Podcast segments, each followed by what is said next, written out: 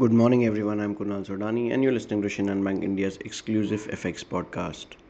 Data from the US largest payroll processor ADP showed an unexpected rise of 324,000 jobs in July versus 189,000 predicted.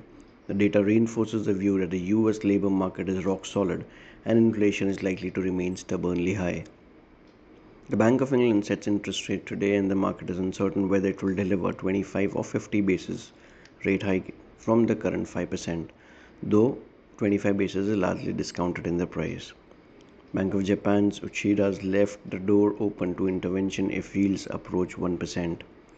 In terms of important data points, we have the policy of Bank of England. If we talk about the macro numbers, dollar index climbed to around 102.80 levels, which were last seen on July 7th 10-year US Treasury rallied towards 4.09%, while Chinese yuan again started weakening towards 7.19, 7.20 levels. Brent crude prices started to consolidate but continue to remain above $80 per barrel.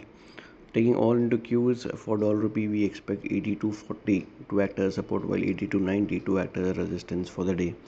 So that's all from my side, friends. Wishing you all a very happy and energetic day. Thank you.